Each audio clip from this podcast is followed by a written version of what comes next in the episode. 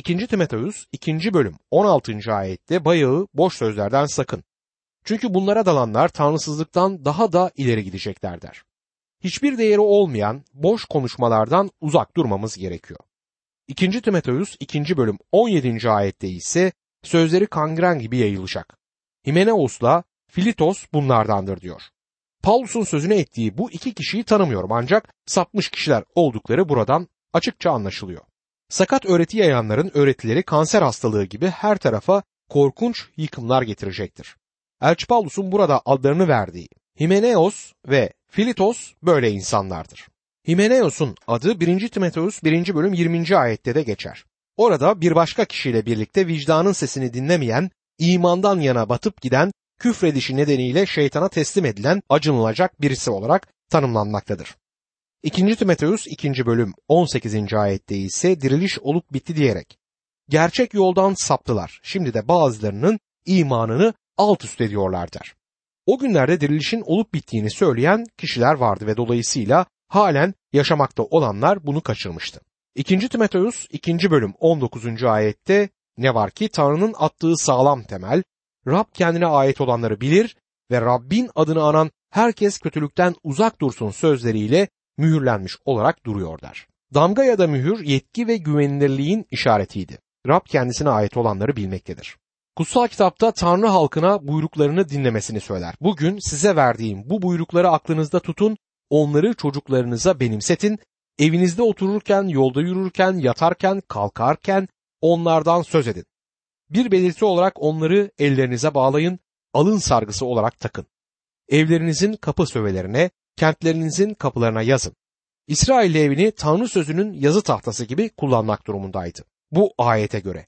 Bu onun Tanrı'ya taptığını ortaya koymaktaydı. O halde bugünkü inanlı için ne diyebiliriz? Tanrı'nın çocuğu olduğunu nasıl vurgular? Rabbin adını söyleyen herkes kötülüğü bıraksın. İnsanlar bu şekilde kimin Tanrı'ya ait olduğunu bilecektir. Ayrılmanın anlamı budur. Şeytandan ayrılıp Mesih'e bağlanmak işte budur. Mesih'in adını anarken günah içinde yaşamadığınıza dikkat edin. Ne yazık ki günümüzde imanın temellerini savunup öğretenler arasında bile dolandırıcılık yapan ya da doğru bir şekilde yaşamayanlara rastlanmaktadır. Dünya dış görünüşe bakarken Rab yüreğe baktığından kendisine ait olanları bilir. Dünya akıllıca hazırlanmış ilan panolarıyla günahı çekici göstermeyi bilmektedir. İmanlılar olarak biz ne durumdayız? Yaşamlarımız Mesih için çekici bir ilan durumunda mıdır? İnanlar herkesin okuyacağı açık mektup gibi olmalıdır. İnsanlar bizi okurken orada sevgi, doğruluk, alçak gönüllülük, yumuşak huyluluk görüyor mu? Önemli olan budur.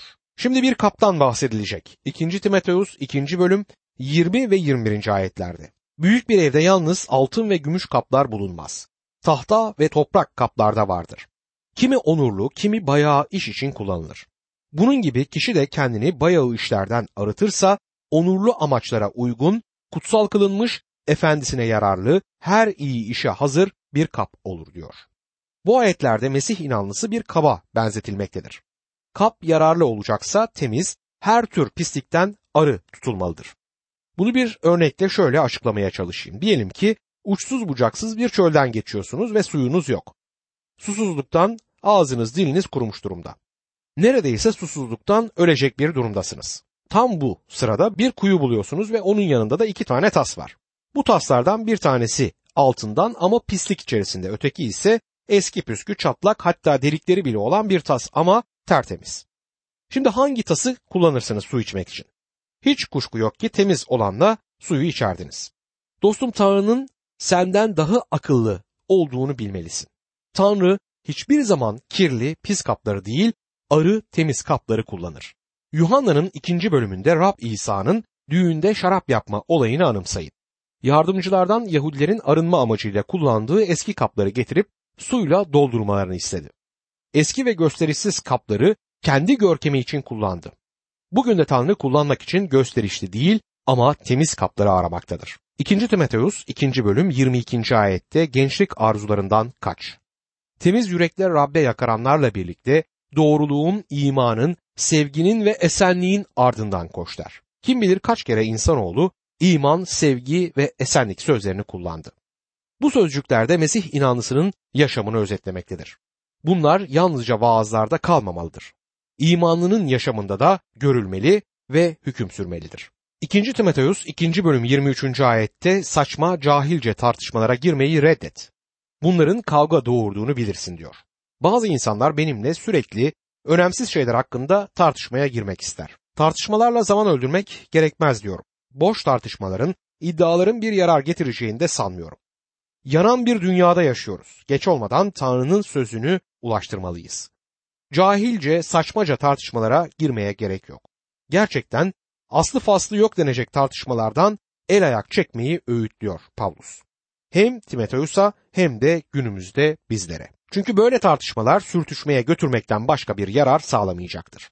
2. Timoteus 2. bölüm 24 ve 25. ayetlerde ise Rabbin kulu kavgacı olmamalı, tersine herkese şefkatle davranmalı, öğretme yeteneği olmalı, haksızlıklara sabırla dayanmalıdır. Kendisine karşı olanları yumuşak huyla yola getirmeli, gerçeği anlamaları için Tanrı belki onlara bir tövbe yolu açar diyor. Son olarak Elçi Paulus bize imanlı bir hizmetkar gibi olmalıdır ve herkese nazik davranmalıdır diyor. Burada bir çelişki var gibi görünebilir. Bir askerin savaşması gerekirken hizmetkarın savaşmaması gerekir. Bu bir çelişki midir? Hayır, bu bir çelişki değil, paradokstur. Gerçeği savunuyorsanız kararlı olmanız gerekir ve insanların sizin nerede durduğunuzu bilmeleri gerekir. Korkak olmayın. Biri şöyle der. Sessizliğin altın olduğu söylenir ama bazen sadece sarıdır. Gerçeği savunun. Bununla birlikte kendisine karşı olanları yumuşaklıkla yola getirmelidir. Diyor Tanrı sözü. Bir kimseyi Mesih'e kazanmak istiyorsanız onunla tartışmayın. Sizinle uyuşmuyorsa bırakın uyuşmasın.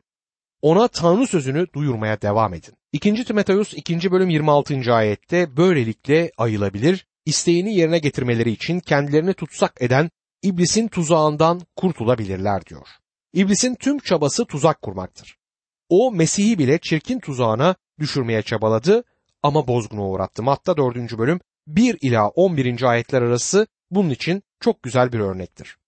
Mesih inanlısı bu kişilerle o şekilde ilgilenmelidir ki onlar ayılabilsinler ve iblisin tuzağından kurtulabilsinler. Çünkü onlar iblis tarafından isteğini yerine getirmeleri için tutsak edilmiş, zehirlenmiş bir durumdadır. 2. Timoteus 3. bölümde yaklaşan sapkınlıklar, imandan dönme ve kutsal yazının otoritesi konu edilmektedir. Bu bölümde Elçi Paulus son günlerde yaygınlaşacak olan sapkınlıklardan ötürü uyarıda bulunmaktadır. 2. Timoteus 3. bölüm 1. ayette şunu bil ki son günlerde çetin anlar olacaktır. diyor. Şunu bil ki Elçi Paulus Timoteus'a bilmesi gereken çok önemli bir konuda uyarı yapmaktadır. Göze alması gereken ve inanlılar topluluğunun gelecekte nelerle karşılaşacağını Timoteus'a yazar. Bu da ilerideki inanlılar topluluğu için iç açıcı bir konu değildir. Son günlerde demektedir Elçi Paulus. Yeni antlaşmada birçok yerde kullanılan bu söz, inanlar topluluğunun yukarıya kaldırılıp götürülmesinden önceki en son günlere değinen özel bir deyimdir. Eski antlaşmada Yahudi halkına ilişkin birçok kez kullanılan son günler deyimiyle inanlar topluluğu için kullanılan son günler aynı anlamı taşımaz. Eski antlaşmada son günlerden söz ederken son günler için çağların sonu ya da zamanın sonu ifadesi kullanılır ki bu büyük sıkıntı dönemine işaret eder. Bu kilisenin yani inanlar topluluğunun göğe alınmadan önceki son günlerinden farklıdır. Elçi Paulus'un zamanındaki kilisede başlayan sapkınlıklar son güne kadar devam edecektir. Paulus daha önce de Efes ihtiyarlarını kendisinden sonra sahte liderlerin geleceği konusunda uyarmıştır. Elçilerin İşleri 20. bölüm 29 ve 30. ayetlerde ben gittikten sonra sürüyü esirgemeyen yırtıcı kuşların aranıza gireceğini biliyorum. Hatta öğrencileri kendi peşlerinden sürüklemek için sizin aranızdan da sapık sözler söyleyen kişiler çıkacaklar. Tanrı sözünü duyurmayıp topluluklardan kaçanlar olacaktır. Dostum inanın sahte öğreticiler imanları yakından izlemektedir. Bu insanlar Tanrı'nın sözünü değil inanlar topluluklarını bölecektir. Onları parçalamaya çalışacaklardır. Elçi Paulus bana inan demektedir. Yanlış öğretmenler koyun postunda gelecekler ama onlar gerçek yırtıcı, parçalayan kurtlardır. Bunlara dikkat et der.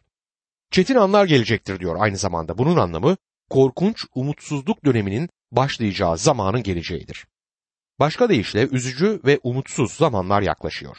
Günümüzde insanların Rabbe dönmeleri gözükmez. Öyle değil mi? Kilisenin bin yıllık dönemi başlatması ya da dünyayı imana yöneltmesi gibi bir durumda gözükmemektedir. Bu birçok idealistin ve kafalarını deve kuşu gibi toprağa gömüp gerçekten uzak yaşayan kişilerin hayali durumundadır. Oysa tersine son günlerde nelerin olacağını fark etmeliyiz. İzleyen ayetlerde farklı 19 tanımla karşılaşırız. Hoş görünmeyen sözlerdir bunlar ama günümüzün ruhsal durumunu yansıttığından bunları incelemeliyiz. Kanımca kilisenin son günlerine yaklaşmaktayız. Bunu söylememin nedeni bu ayetlerdeki durumun bugün tüm gerçekliğiyle ortaya çıkmış olmasıdır. Kilise tarihine bakarsanız bu durumların daha öncede olduğunu göreceksiniz. Ancak bugünkü kadar belirgin olduğu bir döneme rastlayamayız. Bu bölümde belirtilen çetin anlara şimdi bakalım. Ne kadar süreceğini bilmiyorum ama kötüye gideceğinden eminim.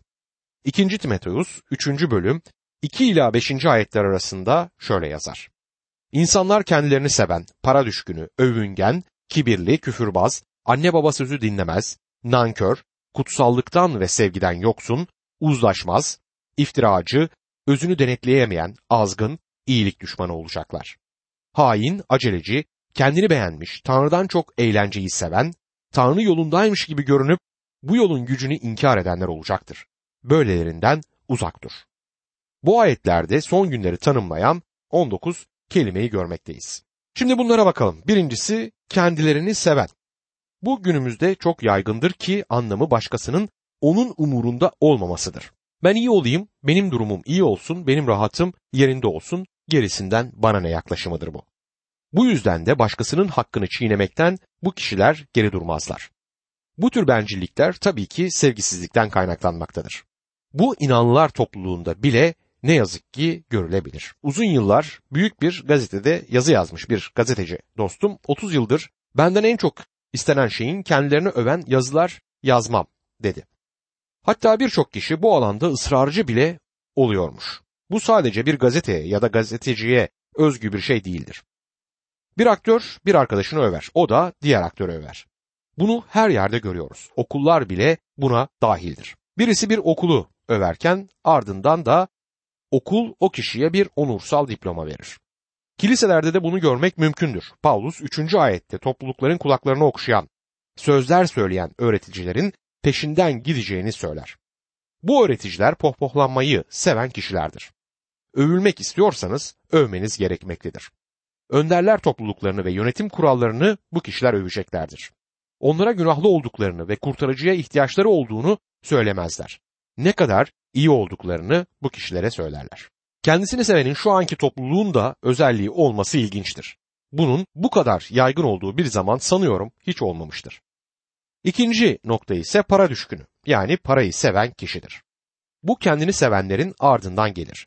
Kendini sevenler parayı da sevecektir. Bu eski yaratılış harcamak için bol paraya sahip olmak ister. Elçi Paulus'un 1. Timoteus 6. bölüm 10. ayette ne dediğini anımsayalım. Her türlü kötülüğün bir kökü para sevgisidir. Paranın kendisi kötü değildir. Sorun bizim ona yaklaşımımızdır. Para sevgisi sadece mal mülk biriktirmekle değil bunları kullanmak şekliyle de kendisini belli eder. Ve üçüncü olarak övüngen der. Burada kendini beğenmişlik söz konusudur. Kendini beğenmiş birini yürüyüşünden bile anlayabiliyoruz. Tavus kuşu gibi kavararak yürürler. Ve kibirli. Burnu havada kendini beğenen gururlu kişidir. Kibirli olan kişi. Beşinci sırada ise küfreden diyor. Ağzı bozuk kişi ki aslında hakaret eden anlamına da gelir. Küfretmek, ona buna hakaret etmek ne yazık ki insanlarımız arasında çok yaygındır. Burnunu sürekli olarak başkalarının işine sokanlar da hakaret edenler içerisindedir. Her iki sözün başında ağzından kötü küfürler çıkan insanlarla sık sık karşılaşıyorum. Ki aslında küfretmek, hakaret etmek ahlaksal olarak düşük insanların işidir. Elçi Paulus da buna değinir ve Timoteus'u bu alanda uyarır. Altıncı olarak anne baba sözü dinlemeyenler sözü zaten kendi kendisini açıklar. Anne babaya karşı büsbütün baş kaldırarak yaşayan insanları görmekteyiz. Yedinci nokta ise iyilik bilmez, nankör kimsedir. Birçok insan başkalarından iyilik görür ama teşekkür etmeyi hiç düşünmez. Aynı şekilde Tanrı'dan gelenleri kabul eder ve ona teşekkür etmez. Kutsallıktan yoksun yani Tanrı saymazlık anlamında kullanılan bu sözdür ki hem bu kişiler yaşamlarıyla hem de konuşmalarıyla Tanrı'ya karşıdırlar. Doğal sevgi nedir bilmeyenler ya da sevgiden yoksun yaşayanlar dokuzuncu cümleyi oluştururlar ki bu aynı zamanda anormal ilişkileri de kapsar. Yani düzgün ilişki olmaması anlamına gelir. Homoseksüelliğin bile hoşgörüyle karşılandığı bir çağda yaşıyoruz. Buna karşın Tanrı sözü açıkça Romalılar 1. bölüm 24. ayette bu yüzden Tanrı birbirlerinin bedenlerini aşağılasınlar diye onları yüreklerinin tutkuları içinde ahlaksızlığa teslim ettiler. Başka deyişle insanlık homoseksüelliği kabul ettiğinde en aşağı düzeye inmiştir. 10. altı çizilen nokta ise uzlaşmaz insanlardır ki bunlar diğer insanlarla geçinmek istemezler. Ne yaparsanız yapın kendileriyle anlaşabilmenize izin vermezler. Kısacası bu insanlar uzlaşmazdır. Bir lokantada herkesi hoşnut edemeyiz diyen bir yazı gördüm. Herkesi hoşnut edemezsiniz. Bazı insanlar asla memnun olmayacaktır. 11. nokta iftiracıdır ki günümüzde birbirini suçlayan, birbirlerine iftira eden bolca insan var. 12.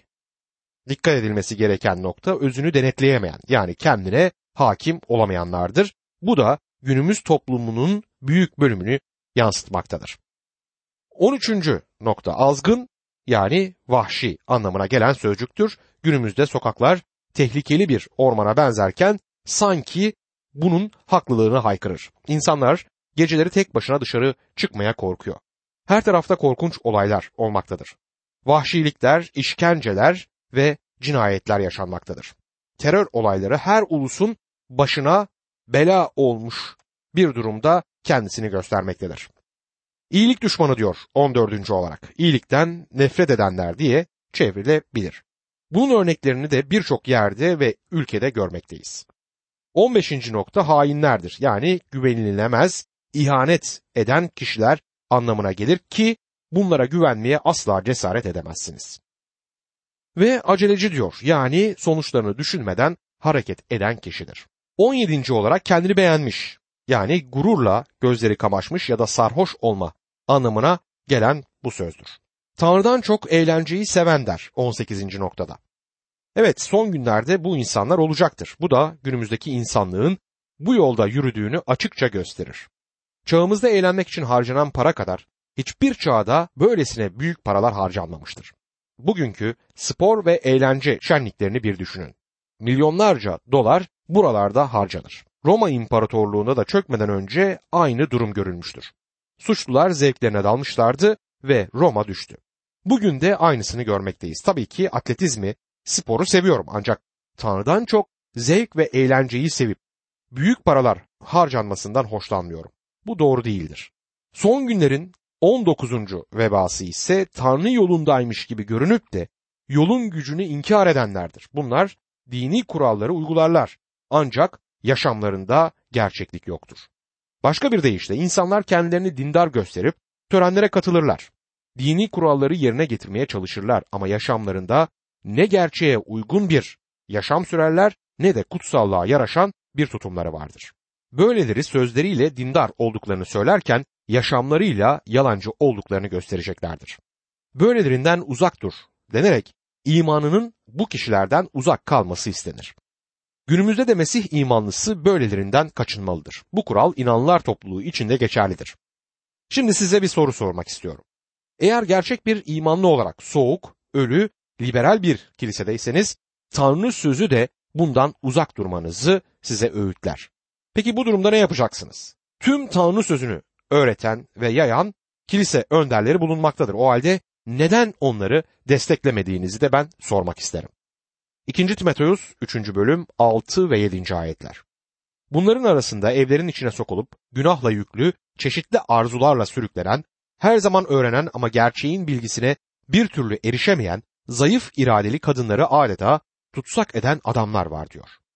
Zavallı ya da zayıf iradeli kadınlar demektedir Elçi Pavlus. Bazı insanlar yıllarca kutsal kitap konferanslarına katılabilirler. Ancak eskisine oranla yeni bir şey öğrenmediklerini görürsünüz. Bir başka deyişle olgunlaşmazlar. Yaşamları da pek değişmez. Eğer siz de kendinizi bu grupta görüyorsanız diz çökün ve Tanrı'dan özür dileyin. 2. Timoteus 3. bölüm 8. ayet. Yannis'le Yampris nasıl Musa'ya karşı geldilerse bunlar da gerçeğe karşı gelirler. Düşünceleri yozlaşmış, iman konusunda reddedilmiş insanlardır diyor. Burada adı geçen iki kişi Yannis ve Yampris herhalde Musa peygamberin mucizelerine başlayıp Mısır üzerine belalar gelmeye başlayınca Firavun tarafından çağrılan iki büyücüdür. Elçi Paulus bu kişilerin adını vermeseydi herhalde bu kişilerin adlarını bilmeyecektik. Tabi Elçi Paulus'un bu adları nereden bildiği konusu birçok yoruma yol açar. Burada sadece şunu bilmek gerekir ki Elçi Paulus bir eski antlaşma uzmanıydı. Kısaca şöyle diyebiliriz. Tanrı'nın ruhu bu adları Pavlus'a açıkladı. Bu adların bazı şeyler açıkladığını sanmıyorum. Yani bu adların o kadar da önemi yoktur ama bir yolla Elçi Paulus bu adları biliyordu. Bu büyücü kişilerin Musa'ya direnen kişiler olduğunu söyler. Onlarla ilgili bilgiyi Mısır'dan çıkış 7. bölümde bulabiliriz.